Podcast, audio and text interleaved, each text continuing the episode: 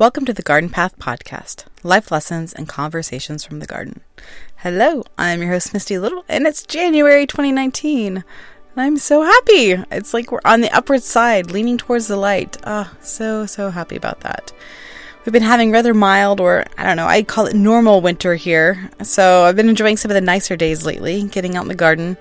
It's been raining a lot too, though, so that's been a little bit of a damper on things. But I started my tomato seeds under lights last week. Yes, you heard that right. Um, I always want to start them in mid December, but usually we take a trip to visit family after Christmas, so you know, those seedlings need water. It's not really exactly good timing to leave new seedlings when you go on uh, vacation. So I always delay them to the start of January. And that'll be perfect timing for a late February, early March set out in the garden. And then I'll have tomatoes in like May. So it's perfect.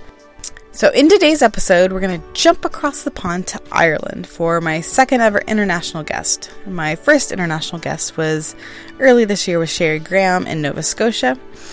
Now, Peter Donegan is a lifelong plant and garden enthusiast who turned that passion into getting a degree in horticulture before beginning his garden design firm in Dublin, Ireland. That business has taken him throughout Ireland and the UK designing gardens, and most recently to France to create the Irish Peace Gardens to mark the centennial of the World War I armistice. In addition, he's also a podcaster himself, interviewing gardeners, garden designers, and other plant loving people on his show, The Sod Show, which was started in 2010. More recently, I was also a guest on his podcast back in October, and you'll hear us talk a little bit about that. But if you want to listen to that episode, I'll put the link up in the show notes for you. So I have several episodes lined up for the rest of January and early February, and brainstorming guests for the episodes through the end of May. If you enjoy the podcast, I'd love to hear from you. You can drop me an email at thegardenpathpodcast at gmail.com. You can find me on Instagram at the Garden Path Podcast. You can also sign up for the monthly newsletter on the podcast website, thegardenpathpodcast.com. Hitting the five star rating and leaving a review on iTunes and Stitcher goes a long way. So if you've not done that yet, please consider taking a moment to do so. Now, on to the episode. Well, yeah. So I want to get started by basically, you know, introducing yourself. Um, mostly because I would think most of my listeners they may know who you are now because I was on your podcast, but um, I would still say that a lot of them probably don't know who Peter Donegan is or the Sod Show. Um, so maybe give some background on who you are, what you do, and how you came to do all this stuff. Uh, well, as we spoke about off air, this is one of the most unusual experiences I have had because the garden podcast, or my hobby, as I call it, um, is that's about to hit 400 episodes. So it's it's an old boy before podcasting became a little bit more like a good mug of coffee in Ireland that's that's a good that's a very good analogy.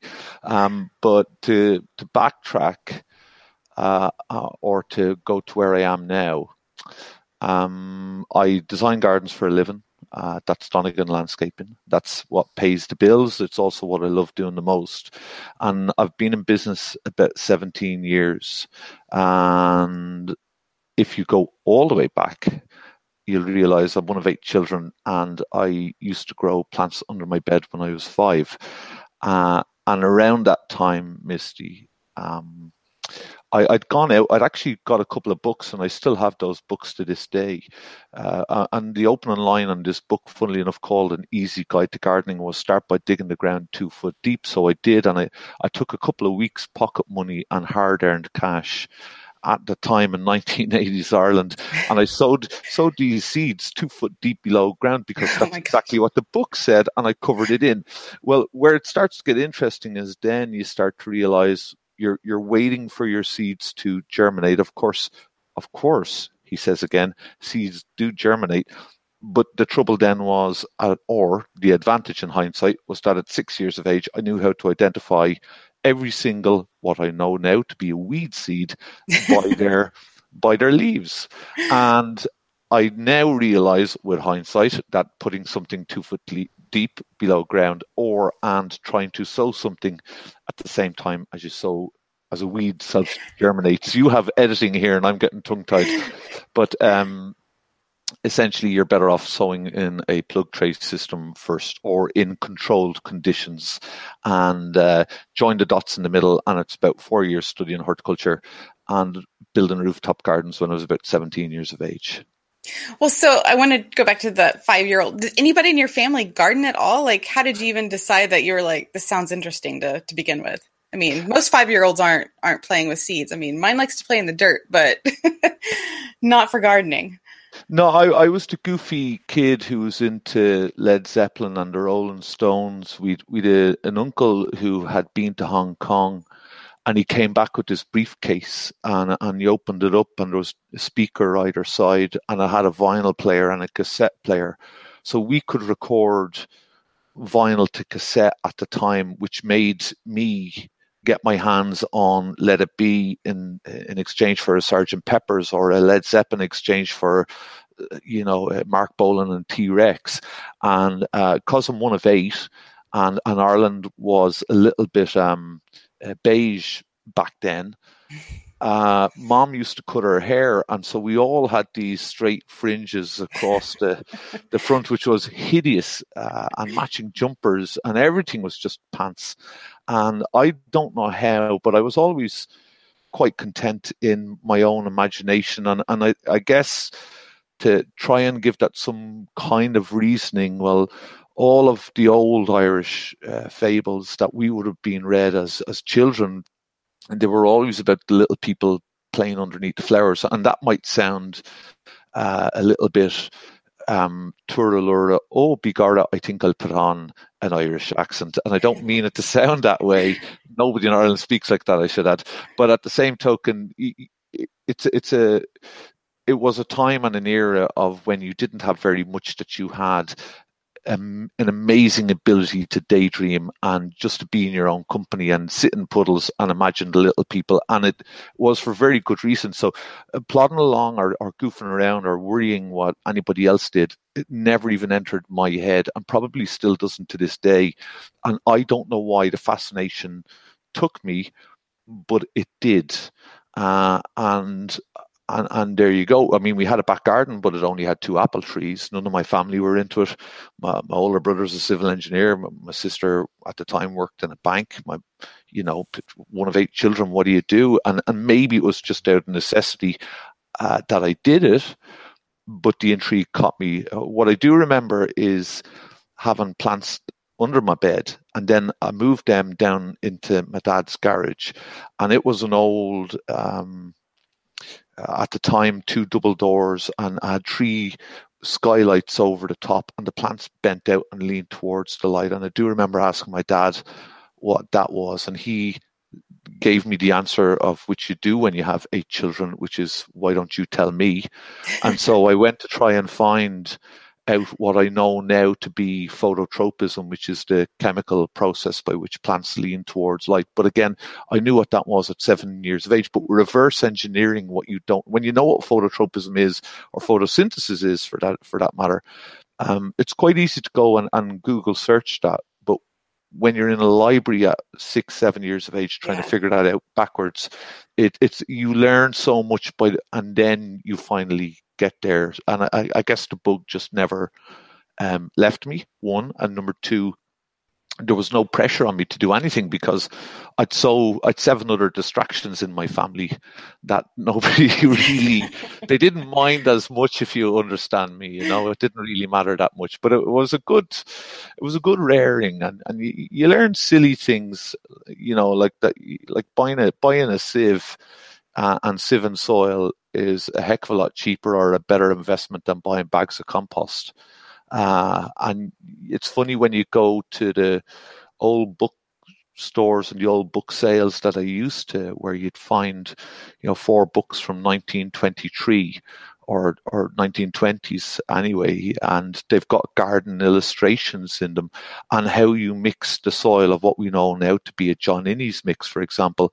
And when you find what I would call uh, I would call refer to them as you know my, my little Bibles nearly because you see the books that come out now and essentially they're just rehashes yeah. of what had been invented essentially 100 years ago but these are bargain um, books for a, an eight year old kid who just wanted to goof around and grow plants and, and make it fail so that i could say to people well i know why it went wrong because i, I made it go wrong first and and uh, and and you learn you learn very quickly, especially when you've you've not got a, a couple of hundred quid and and yeah, right there you go, yeah. So, so I mean, why didn't you kind of go towards botany or biology instead of horticulture and garden design? Like, how did you choose that? Um, well, Ireland had four main colleges at the time in horticulture, and um, pardon me, uh, one of them was that you went and you studied agriculture, for which we have a really rich heritage. Heritage. I take that again, but we have a really rich heritage of agriculture in this country, um, and uh, when I looked at what was available, it was a case of either a go to England, uh, which probably wasn't on the cards if you want to work in this country, albeit it's good to go away, and I did go away and do that. But I wanted to to learn my trade in I say trade, but I wanted to learn it in Ireland, and essentially I ended up down in Kilkenny, and I liked that one because um, it had a half and half mix between the the practical of knowing how to do it exactly right, one, and two, then into the science side of it. And it crossed all spectrums from fruit glass production into landscape design, nursery, the growing of plants, and it did it on a scientific but also on a practical level. I, will be cocky in saying that I knew how to do most of that by the time I got there. What the college taught me from a practical side of things was how to make that perfect one and two when you're 20 something years of age and all ireland uk had really known from a television media perspective was a man with a beard standing in a potting shed uh, with handfuls of compost and an old woolly jumper on. Then i was too young to do all of the things that i wanted to do or at least i appeared too young. So i made um, quite sure that when I said I knew I knew what I was talking about, I mean I really did go OTT in the theoretical department. Um, but I'd about I'd about four years, and I went as high as I could. I sat the English exams externally uh, because uh, essentially uh, I got bored um, doing the doing the Irish ones, and um, and and that's it. But it was as high as I could go in what I wanted to get into, which was essentially landscape design. And as a guy who builds and designs gardens now, and there are uh, drawings that are sent to me maybe not as much anymore. I think what happens is a lot of people will come to me and say, "Look, I want to build this garden." They're the designer, uh, and they'll say to me, "Do you think this will work?" Because I know I know how to build them. I've been doing it for so long but when people say, why didn't you do it that way? And we can all be armchair pundit uh, yeah. garden professors. You know this better than anybody. Um, and we all, whether it's a football match, be it American football or, or Irish football, and you're shouting at a, a professionally trained athlete who earns 175 million euro a week and you're in your pajamas with a slice of pizza or a bowl of porridge saying i know better than the man who's studied this all his life. And essentially that that's what happens. You've got to be able to say well no i can't do this because the growing temperature of grass in ireland is essentially between 12 and 14 celsius and uh, you know if i put on x fertilizer with a high nitrogen level well here's what's going to happen. And you you have to be the professor at the top of the stage. And you also need to be a little bit of a, a, a jack of all trades. Uh, the end of that is that you're a master of none, but you essentially need to be um, proficient in in all areas. And I think the the the garden that you'd probably be most aware of at this moment in time is the the one in France. And if you look at that, it's a cross spectrum of uh, essentially a garden that's 30 foot below street level with fruit trees in, with native Irish trees in, with trees that are brought in instantly that are nine meters tall, 10 meters tall. And uh, I remember one of the guys saying to me, Well, why did you put these plants here? Because it's shaded so much. And I said, Well, it's a reduction in light. It's not an elimination of light. You also have four other factors required. And we had this scientific thing. And I said, Can I ask you a question? What did you study? And he said, Computers. I said, but I like to garden at the weekend. And uh, I'm, I'm saying, well, half of my head, again, without getting cocky, is saying, well, You're talking to the designer who was, I say without getting cocky, I double underline this bit, but you're talking to the guy who was selected to represent Ireland to, to build a garden to commemorate the end of World War One or the centenary or the armistice in the moat of a 13th century castle. They didn't pick you you know, I've got a, I have an etch a sketch and and I have a, a, couple of pieces of paper there. But you know, if I want my computer fixed or know how to use Google Hangouts, then you know I'll, I'll call you. But but he was adamant that that I wasn't um, that I wasn't right, and I said, well, give it a year and we'll we'll see. You know, there's no problem. I'm it's it's it's okay. But there you go. Yeah. Well, there's like four different directions I could go with that. Um, but Pick I think one. I want to go back a little bit. Um, sure. You were talking about the grass in Ireland growing at a certain temperature. Maybe let's just talk about the climate in Ireland in general. Like, what's gardening like in Ireland? What is your climate? I mean, I think it's misty and rainy. That's just my, you know, perspective from movies. So, tell uh, me from from a, a true perspective here. So Ireland is exactly as you pictured it. We have, uh, I think, Irish butter is famed pretty much out. Well, I'm told by by uh, export statistics because I'm a complete nerd when it comes to that kind of thing. Um, but Irish butter and Irish beef, uh, mainly because the the cattle, sheep, etc., are predominantly grass fed, and we have we have a T-shirt here that sells, which is essentially four seasons in one day, and it, it's not a joke. You can literally have snow, hail, rain, and sunshine in in one day. It's not like going to Madeira or to the Dominican Republic where you've got six months of sunshine at 28 to 31 possibly 31 and a half degrees Celsius of a variance, um, it, it's it can be quite unpredictable. Uh, so working in it as a garden designer or working with it, as I prefer to say it, uh, can be a challenge. But you box clever, you get smart.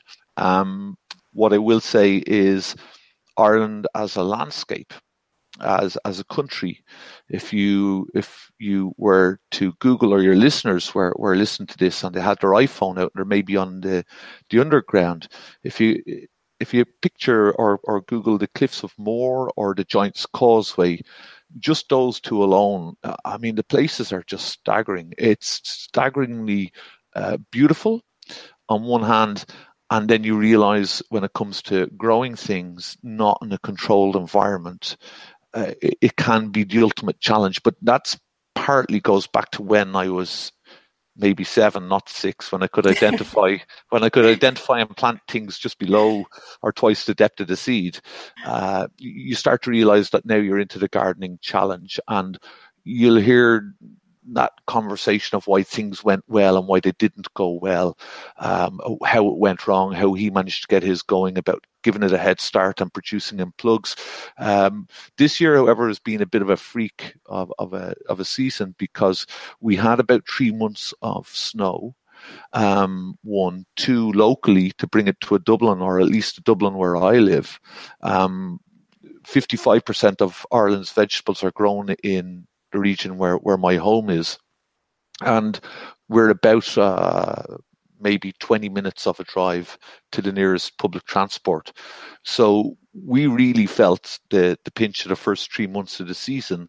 And then we went into um, statistically on the record, just to put in context, 17 years in business, and this is the least amount of plants bought in one calendar year ever, and that includes going through the the Big Dipper or the recession, or as Ron Finley would call it, the Great Depression. Right. Uh, econo- economically, uh, it'll put in context what the weather uh, did as a as a challenge. It wasn't that gardens weren't built; it was just no planting went in, and it's all pretty much on hold. I'd say till till the start of next year. So it's it's a tricky climate. It's a wonderful country, but I would always say if you go to somewhere like Inishmore, one of the islands off the off the west of, of Galway, um, be prepared for the storms. But when the sun comes out, it, it's it's a magical place, and and it's worth it. We've an abundance of rainbows in a nutshell, Misty.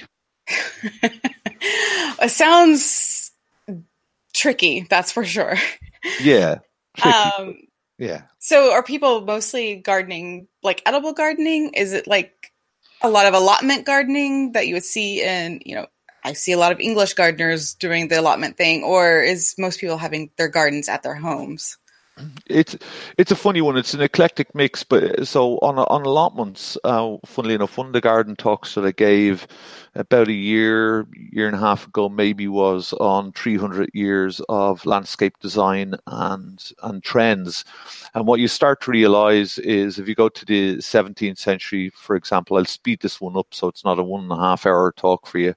um, but it, back in the 17th century, when you were, uh, let's say, a little bit avant garde, you kept the the working classes, the peasants, essentially away from the, the grand house. When it came to about the 18th century, you started to move them a little bit closer because you were showing off. Um, and then the whole thing changed around the time of of the First World War. And what you start to realize then was things like the Ministry of Food came out where books were produced and, and committees were set up locally, nationally and locally to teach people how to survive off the land or essentially when we can't get food or rations to you, here's how you manage to get through the worst times But It was after that only then really that allotment started to take off.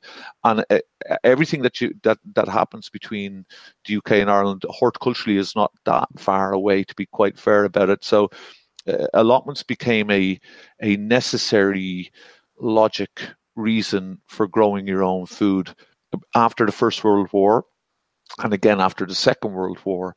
And then you start to realize that when we hit the uh, dip in economy again from about uh, maybe latter half of 08 9, heading towards 2013 14, grow your own became a thing again. And it's funny. I think I, I, part of that talk, uh, somebody asked me how bad did it get, and I was delighted because one of the slides I, I had behind me was a photograph, and it was um, uh, the toy that usually goes with the McDonald's meal uh, in this case was a uh, grow your own kit. Oh, and, wow. and, yeah, and I was saying, you know, you've really hit super saturation. You, there was a commercial point, and I think one of the things I remember most on the grow your own uh, epidemic, as I like to call it, uh, not a bad thing in some cases, but there was a guy buying a net of potatoes, uh, seed, I should add, uh, about enough for a large um, salad bowl, maybe. I know, I think there were about two three dollars, let's say, and he bought two of them, and he bought a twenty liter pot, and he bought two bags of compost with miraculous powers, as I like to call it, um, and he spent about fifty quid uh, for what could only give him back uh, a potato uh, a potato mass or a bag of potatoes that I can buy in a supermarket for two forty nine at the time. So I was saying it was the most expensive bag of potatoes ever that he had grown. So you've got to figure out whether it's a, if you go back historically, it was a means and it was a necessary means. If you take it on a modern level, then the reality is it was commercialized. And when you look at what I was doing when I was six and I didn't have enough money, well, you bought a sieve, you sieve soil, but mm-hmm. you knew how to identify the weed seeds just in case you had any in with your um, seeds that you bought. And you, you get quite clever about it. So I think we've, I think we come out the far side, but then you find that history tends to repeat itself a little. And essentially, it will happen again, but it'll be in a couple of years. If you look at um, uh, oldie, ye oldie English gardens, Again, roses, for example, at the minute have fallen out of fashion, albeit they've tended to come back in on street planting. And herbaceous planting went entirely out of fashion through the height of the boom. It became entirely low maintenance, large construction gardens, and now they seem to have come back in. We're, we're going a little bit back to the roots, but everything tends to come um, quite cyclically. In Ireland, however, what you'll tend to find is uh, as a country. We've a lot of parks, a lot of grass, uh, a lot of farmland, uh, and a beautiful landscape. Again, uh, domestically, there are as many people who appreciate an extremely good garden as there are people who are a bit like my dad, to be quite honest. And uh, that is a straight path to the shed and a washing line. And what else does a man want in life bar a straight path to the shed and a washing line? Don't turn on the Marvin Gaye. Leave the Otis Redding off. This is as sexy as it gets, and and it, it's a little bit. Um, you know, you can't argue with either. I think I'm probably in a, a, quite a privileged position because, as I like to say, in for the greater part, um, I, I get paid to to see people smile at something I made. And I think when you're six years of age, seven years of age, and you make your mom uh, a card, you'd know this with your own nippers, and they hand it to you made out of an old piece of cardboard. Uh, nothing beats that. Uh, even now, I'm a little bit taller and older, and it's a garden, and they give me money in exchange for it. So, um, yeah, I'm, I'm quite a privileged position, I'd have to say. Well, let's talk about that. I mean, what are people yeah. coming to for? I mean, is it mostly homeowners? Or are you designing for? I mean, obviously, outside of this big project in France, which I do want to talk about in a bit. Yeah. Um, what are your What are your typical clients, and how do you approach things? Uh, I've I've got a funny one. I'll go back to um, something my mom used to say about me growing up, um, Misty, and I'm I'm trying to be uh, apologies to your listeners because I'm trying to be as honest as I can, but I'm not used to being this side of the microphone, um, and now I'm slightly afraid of uh, what I might say. But um, Mom used to always say to me, you know, could I not sit still? Uh, and, and, essentially, I couldn't ever uh, sit still. Uh, I'm one of my history teachers when I was in um, primary school. Uh, he said um, one that I was very unique and he double underlined that word in a note to my mom. and the other was a quote um, about Freud of Da Vinci. I'm not putting myself in that bracket, but was uh, that, like most man of genius, he needed constantly to occupy his mind. And essentially, I was just a, a bit of a pain in the ass. And I think he was trying to make my mom feel good about my um, uh, not being able to sit still. To to put that into a garden context, I think so long as um as my head is occupied, uh, so long as the if if the garden was a little bit more difficult or a bit more of a challenge, which you're about to get to that in a little bit, but uh, the odder the better, nearly in in my case, or the more difficult it is, or you know, when you were six years of age or, or 20 years of age and you said to your friends, Oh my God, you know what we should do? We should, and you climb out the bedroom window, go down the rope, go down the sheets, you know, made into rope and you, you, you, you leg it and you've got five dollars and you you know let's buy cake and put them in your socks. Uh, you're at that level except for it, it's gardens. Uh, and and the, the the reality is and there's a there's a serious side to that that i've had to um it, it, as I as I said when I was over in London, it's the ability to take a daydream in a nutshell, turn it into an equation, which is being an adult about the daydream, and then making it only ever appear like a daydream but essentially it's made with plants. Right. And so no matter what you do with plants, it essentially looks a little bit old. Uh, or is a little bit you're back to the woolly jumper and the guy with the beard all over again.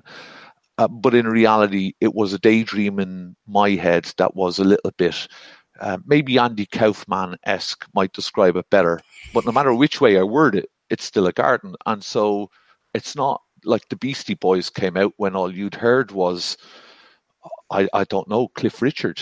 Uh, it does that make sense to you as a? I think a so. Bit, as a bit of an answer, I hope it does, um, and and that's really it. And and you you have to do the grown up thing, and, and and you can possibly see me now, but like my hair used to be long, curly Robert Plant down behind my ears. wow. and, and when I went out on my own in business, 24 going 25, the first thing I did was walk down to the barber and got the haircut that I have now uh, to this to this day, and um, and and I wouldn't swap what I do for a living for the world. But there's a whole myriad of uh, uh, those old Irish fables going back to again. It's the story of the Giant's Causeway. It's the it's the little people playing music underneath the flowers, and you know, in the nicest way of saying, Misty, if you if you're if you can't picture a little person or a group of them playing music underneath the flowers, then then you're too old, irrespective of what age or what your date of birth is. But you're probably a bit too old, and you should sellotape yourself to a library or something that sounds bland and beige. and I, I like to think that I work extremely hard, which I do, and extremely long hours. But I also like the fact that I've no problem sitting in a puddle at forty something years of age and and drinking very good whiskey I'm not saying that's not every day of the week. That's once in a blue moon. But if you can't pick, but if you can't picture that again, you're probably a bit old and you need to take up a new hobby. Um, to, to be quite fair about it, yeah.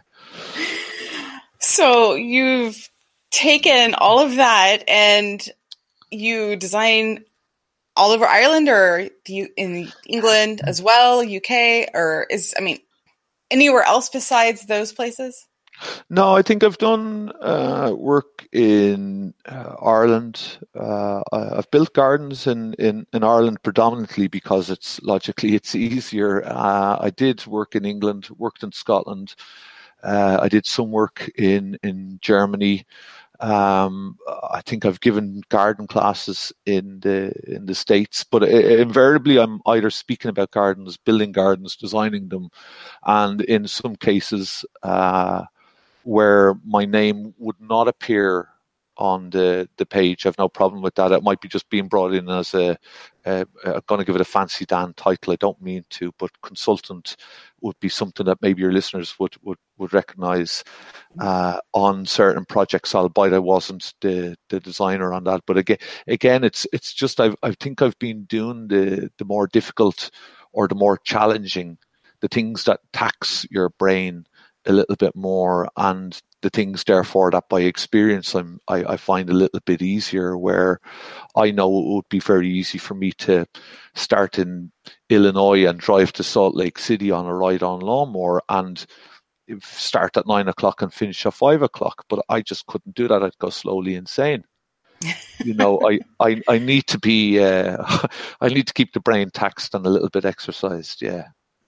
Well, at that, how did you come to design the the Peace Garden in in France? I mean, did you submit a, a portfolio along with countless other Irish garden designers, or did they come to you? They, they this is a vague one, uh, Misty, or or at least it's vague by my recollection, uh, and in part that's to do with the fact that I'm Irish and male, and I'm not really great at taking compliments. Uh, one and two, uh, as I said to one of the guys in France, you know, Bono plays uh, in Dublin city centre on one of the streets every Christmas Eve, and nobody I know has ever seen him play. And he was saying, because I think it was from Madrid or Rome, he was saying to me, if that happened where he was, the, the place would be thronged. There'd be a million people playing there. And I was saying, well, you know, nobody really minds. I hope he's doing well, but you don't really uh, mind it. So, to the to the garden in in France, uh, that I that I'm aware, what I had to do was to submit a, a CV, a curriculum vitae of gardens that I had built uh, previously. One and number two, uh, give a a brief of what I felt or taught in text that the garden should be. And and again, you're probably back to that one an ability to to make the equation, the daydreaming equation and the equation a reality. And if you take what I'd done in the past, they were all invariably extremely different, uh, which I'm I'm hindsight says it's now paid off finally. And the other thing then is an ability to look at a, a 13th century castle, to be sympathetic to that landscape, uh, to be logic about the, what it requires horticulturally. I may jest about it, but if you get something like that entirely wrong on such a grand stage, uh, you've you've you've got problems in in in a very public domain. So again, you're very much into how do I take this picture in my head, know that I can make it a an equation, an equation horticulturally that will work. Uh, my brain is pretty much programmed into uh, in seed planting, it would be percentage succession rates. Uh, so even when I say, well, you know, we're back to that conversation about the, the, the, plants in the shade and me having a not an argument or a disagreement, but a conversation where I know I'm right but you bring in a plant that's in a 10 litre pot as versus a 2 litre, you give it its best head start. You make sure it has the soil, uh, air, water, etc., everything going for it. But it's got it's got solely a forty percent reduction in light. And as I explained to him, you know that's just a, a dirty glass house. It doesn't mean the the plant isn't going to grow. It's just got a a forty percent reduction in light on one part. So it's boxing clever on that. Um, they seem to like logically, or, or I appreciate now what I had done in the past what I was proposing could happen. Um, uh, and it was an international call for designers, for which there is one on the horizon from the, the States, I'm told. Uh, but essentially, one representing England, one Wales. There were two from Scotland. Uh, I think there was uh, Italy, Morocco, etc., etc. The okay. list goes on. And the location that they gave me was in this wonderful 13th century castle that had fallen down in the, the Franco-Prussian War. Uh, again, then in between 1914 and 1918, and then again come World War II in the Somme region of northern France. Uh, the, the, the, it's a really funny one because as you walk towards the, the castle, you don't see anything because the, the garden is again 30 foot below street level in, in the dried up moat. So designing the garden meant that you had to be able to you had to design it from above. If you're looking from the clouds down on, on the piece of ground, that was the bit that decided whether it wooed you into the garden. And then once you got into it, you had to make it or make the people want to stay longer, or as I would phrase it, the difference between a, a house and a and a home. Right. No, mm. definitely. I mean, when looking at the beginning photos when you started, I'm guessing you started sometime this summer. Um, yeah. And what you've transformed it into, it definitely is a nice, intimate location that I, when the plantings grow in, it's going to be a nice, lush place that you'd want to stay and, and, you know, have a cup of tea or drink with your friends, whatever. Yeah, it's it's a big it's a big spot. It's an odd one because again it's split into two. They've got the old bridge going across to the main entrance, and again everything is is down both sides of you. There were budgets in place. There were restrictions as to how far we could dig down. Uh, to put a polite term on that, they were afraid uh, what may be found beneath ground level, yeah. uh, due, due, to due to the moat's history, um, and it, it's also a real permanent garden where if I was building that garden eh, as a show garden, eh, you wouldn't be allowed to show any soil at all. So the appreciation of uh, that the pennisetums or the penstemons or the rudbeckias one uh, are not in flower, uh, two that they that they are going to grow up next year, three that they're five liter plants, and the distance between them, albeit I, I made them a little bit closer, the reality is when I completed the garden, it was November, and it, that was a very new one to me to be able to to not have a photograph of that finished garden as a inverted commas show garden, as uh, and in reality, it was a garden in the middle of November uh, that completed two days before Emmanuel Macron, the French French president, visited the castle. So, 7th of November, I completed that, and the one question that I've raised in my own head is could we not have made Macron come in the middle of the summer and me start building the garden before Christmas? But then that would have been a, a, probably it just would have made me look good. And and again, I think when people were saying about the the submission of um, my thoughts for the garden. Well, what I didn't do was the Peter Donegan Memorial Garden or one that made me look good, an Arc de Triomphe or an Eiffel Tower, so to speak. I made a garden that fitted the castle that worked for the uh, people right. of the town.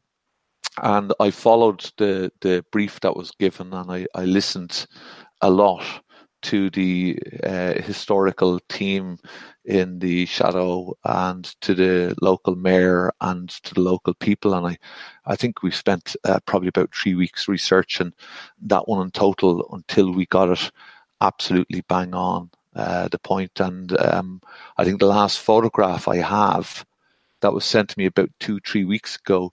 Bearing in mind the, the seating on just on the right hand side is four meters, four meters. Um, I'm counting this in my head. Four and four is eight, six is 14. So 14 linear meters multiplied by four. That's the, that's the seating for the dining areas on the right hand side. And then there's 12 linear meters to the left. And the entire of the right hand side, the one part of the garden where nobody went, was full to the brim chocker, and I was absolutely delighted. If you want to see a grown man cry, uh, maybe not cry, um, but but if you want to see a grown man smile, then um, again you're back to it. Uh, an ability to make gardens and, and people spending time together and, and staying too long. Um, then then I guess in that department I I can turn around to myself and say, well, boy, done good. Well, I'm going to be excited to see photos of it next summer and obviously in the years to come because I imagine it's going to be a, a beautiful situation there. Uh, fingers crossed. No, they seem they seem delighted with it, Misty. And uh, it's funny when when you t- you got to bear in mind that the moat of that castle had never seen anything that could make you smile ever in its history. Number one, uh, two moats of castles were designed essentially to keep people out. Yeah, and the and the only thing that ever went in between those castle walls and uh, the walls of the moat were people who pretty much lost their lives. And the the garden in the moat has never has never it's never existed in the castle's history. Uh, and it's only when you go back to the to the photographs that I think I have up on the website um, and you see the castle in ruins and and the entire one of the entire um, what do you call them? It's not a turret, but one of the entire columns, the rounded columns, mm-hmm. is is just dropped into the the ground, and you, you, then you're looking back out and you see the whole village decimated. Um, you know, and uh, as I said, um, I think before uh, one of the French media teams were talking to me, and they said, "How do you know?" you know that you'll have you'll you'll have got it right and i said well if you can make people smile in a space that was never designed for that right one, two, if you can hear them laughing as you approach it. So, um, and and that's the tester that I put in. Uh, plants or gardens without people essentially mean nothing. And uh, you're back to those old conversations. You're back to you and your podcast and the people you speak to on yours. And, and invariably, whether you're in a garden centre or in a park or whether you're um, goofing at your own back garden with your nippers, um, talking about it or narrating that um, is how I would phrase what you sometimes do. It's wonderful because then I get to tell people in, in Ireland you'll never get the photograph of you uh, in that pond up to your waist talking about snakes and crocodiles and all sorts of you know I mean we, we're joking about it now but I'm telling the guys here about you and they're going what and they're saying the exact same thing I said which is you know the last time I was bit by a cow or a sheep Jeepers, I can't remember, or the time I fell into a puddle, and there's this mad woman over in America doing mad things, and uh, and the conversations are just brilliant. So yeah, what a privileged uh, place to be in. Yeah. Um, well, to come off that kind of somber note of of your castle, um, yeah. how about your gardens at home? Do you have a garden at home, or you kind of like the cobbler's family doesn't have shoes sort of thing? Oh, I'm, yeah. Well, if if you're still, if your listeners haven't fallen asleep by now, uh, hopefully they haven't. They're still with you. Um, my garden is a is a bit of a a, mishmash, a mishmash, not not by intention, but I'm on about an acre. Um, number one, uh, number two, um, there are two dogs, and we're surrounded by farmland, literally fields. It's like a Neil Young album as far as the eye can see, and uh, and there's a few hens, and so in and this this conversation came up when I was I did a garden talk about four four years ago, and I, I said any other questions, and they said, yeah, what's your own garden like? And I went, uh oh, I wasn't ready for this. but, but the the answer that I gave was, well, I can do two options quite quite a la the, the garden in France. You can build the Peter Donegan Memorial Garden, which will make me look like a genius in a photograph, but essentially I've done the wrong thing for the town of Péronne. And where I live in in Dublin, bearing in mind it's farmland, the native or the, the hedgerow uh, uh, specimens or plants would be the Crataegus or the hawthorn. And usually every four or five meters, you'll find there's one odd ash tree or Fraxinus excelsior that doesn't do what it's told. So if I had, for example, planted um, Phormium tenax or one of these pink palmy plants up the side of mine uh, and joking about it as an answer back to this girl. I said, Can you imagine it? You've got a, a couple of leprechauns and a bit of a shillelagh stick, and all of a sudden there's a fellow with a set of maracas and a couple of coconuts. And then you go back to shillelagh sticks and rainbows and whatever the case may be. And and that's the absolute truth of it. So the, the, the logic way to do it and, and logically what I did was I faded the house down in, I, I instated, not reinstated, because the the hedgerows at the front actually didn't exist when I bought the when I bought the old cottage, and that is again what it is. It's it's not as such my garden. I've I've got a uh, an office built on the on the space of land, and I operate off about three desks, and I've got a, a, a wee little workshop where I get to goof around, so I know that this will actually work when I want to cantilever a bit of a garden. Um, there's enough room for the dogs. Uh, and everything else after that, uh, instead of growing, let's say, carrots or potatoes, which are freely available on the far side of the road, um, I think I, I've grown uh, avocados and chilies and okay. um, garlic. So I'm I'm I'm a little bit like the horticultural nutty scientist, but then I also have to appreciate that I was, you know, I was growing parsley or celery when I was five and six at the Right. time when I lived in an area where they couldn't be got. But why anybody would want to grow potatoes in this country when there's a guy with, with, with 350 acres on the far side of the road of them saying, if you want to take a few, just go ahead. Um, and so uh, I do a lot of what's called the Cheater's Guide to Growing Your Own. And that is uh, clever. Uh, time management, uh, one. Uh, two, it's about 35 to 40 fruit trees. wow. Um, so you, uh, you know, the apple appears. You don't pick it. That's fine. Gravity takes place, and and you can leave it there or not. But you don't look like an idiot uh, if you don't look let don't look after your cabbages or your potatoes to go to bolt, and the place looks a bit, and you essentially become a part time farmer. Right. And then after that, it's herbs. And the bits that I do in the middle are all of the things that I can't buy uh, a lot of, or I just like to have them. So again, you're, that, hence why the, the avocados and the um, uh, figs and, and peppers and bits and bobs like that, you know. do you have to protect the avocados and figs or like cover them? Are they in pots? How do you deal with that? Well, the figs grow uh, naturally. They're, they're Okay. that that that's outside. Uh, the avocado, however, um, what was it? I built a garden and uh, I was involved. My apologies in the building of a, a couple of gardens in South Africa. Uh, I was part of a team doing that, and uh, I remember going out to select the plants. From one of the nurseries, and I was saying to him, you know, uh, he was planting lemon trees and oranges, and I was saying, oh my god, like this is amazing. How long will it take you to have lemons? And he was saying, oh, next year the fruit will be falling off them. I couldn't believe it. And then he was saying, what's your climate like? And we got talking horticulturally, and then I realized, well, his 35 Celsius was my 14 Celsius. So my. Bramley apple tree was essentially his lemon tree, and why I could grow this, or we've got you know lots of green grass, and essentially he's got sandy soil, and so the the avocado uh, has taken.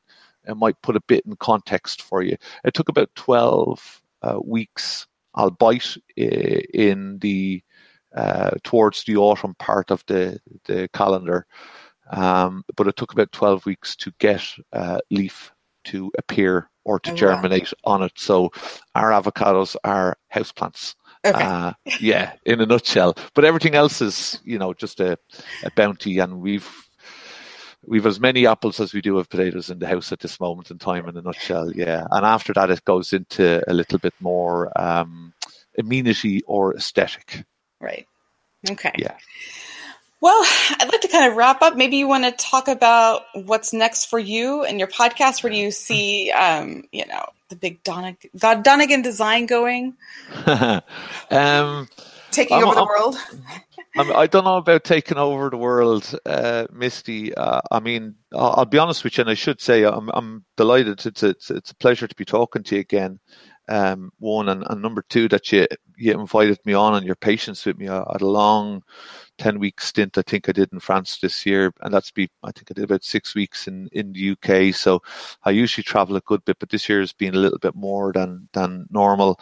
I don't know what the future holds. Um, there are some plans in for gardens for next year, albeit I, I can't tell you at the the minute because I'm well. I, you're not on the plane until you're on the plane, if that makes sense. Mhm. And um, uh, so we we we park that probably to one side to the to the podcast. Oh, good lord! I, I, I don't know, Misty. I don't know. I'm I'm I'm quite I'm quite content eh, sitting sitting in a puddle or or talking to you. So long as I'm in good company, I'm I'm fine. Um, it's just passing, as I said to you earlier, episode four four hundred, and uh, or on the verge of reaching that. Um, so but again, what the future holds, I, I, I, I genuinely don't know. In, in in reality, I get to talk to wonderful people like yourself, and I get to see people smile in, in things that I do.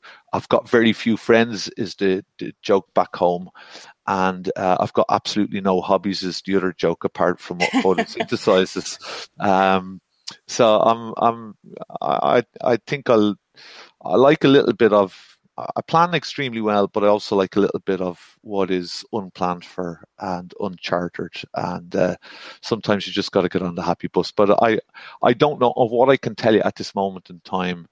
Um, I genuinely don't know what the future holds, and I'll have to, I'll have to wait for the official release maybe on, on one or two of them to come in. But, uh, but I'll, I'll settle for this one heading towards the tail end of. Sorry, you might have an edit here. Are we at the start of 2019 or the end of 2018? Uh, you'll be first or second week of January. Yes, 2019. Okay. Yeah. So as a place to start, or as a way in which to start the calendar year of 2019, um, talking to yourself while it's raining in Ireland at the minute and it's a bit cold and a bit chilly, and the the mince pies are gone and the roast potatoes are gone and the turkey's eaten, and the the tree is now uh, down at this stage of the game. Uh, I'll, I'll take this as a as a good way to start the calendar year, Misty, and um, I'm very grateful to you and your listeners for for allowing me on to to, to ramble. It's been a while since I, have I've since I've done it. Yes, no problem. I'm glad you get to come on. I learned a lot, and I was. Um, uh, you're definitely one of the easier people I've talked to. You had, I find when you talk to people who love what they do, they will sh- they will share freely, and it oh, sounds really? like you, it sounds like you love what you do. I like what I do, but I'm I'm not used to being given. Um, I'm not used to being given. I'm usually the intermittent bit between a, a, question and a question. If you if that makes sense to you as an interviewer, and and it really is an odd sensation to be this side of the of the of the microphone. I, I genuinely mean that. I'm very grateful, but it's it's highly unusual for me, and I, I never know whether I've done okay. Albeit I can tell other people how they have done, if that makes sense to you. Yes. Yeah. Well, where can people find you online if they want to listen to the Sod Show, or maybe they're in Ireland and want to, you know, get some garden design done? Uh, if, if from from a garden's perspective and what I do for a living, garden talks or design, then it's it's Donegan Landscaping. Just that'll come up if you Google it. It's on the, the Twitter and the Facebook, etc. And on the podcast part of it, it's the the Sod Show. Sod is because, and I know you've raised this with me before, um, but the the Sod Show, uh, sod is obviously like turf or grass, and uh, what we would call the old sod, or what you might see in in films made about Ireland, where they'd call it the old sod and um, uh, essentially because it's so green. So Sod Show anyway, and if you you'll get it in iTunes and Spotify and all of those, or or just send me a note on Twitter or one of them. Yeah. Well, thanks again, and I'm glad we made this work with uh, the big time zones. So it was yeah. good. it was it was a pleasure, Misty. Thank you so much. Always good to talk to you. Thank you.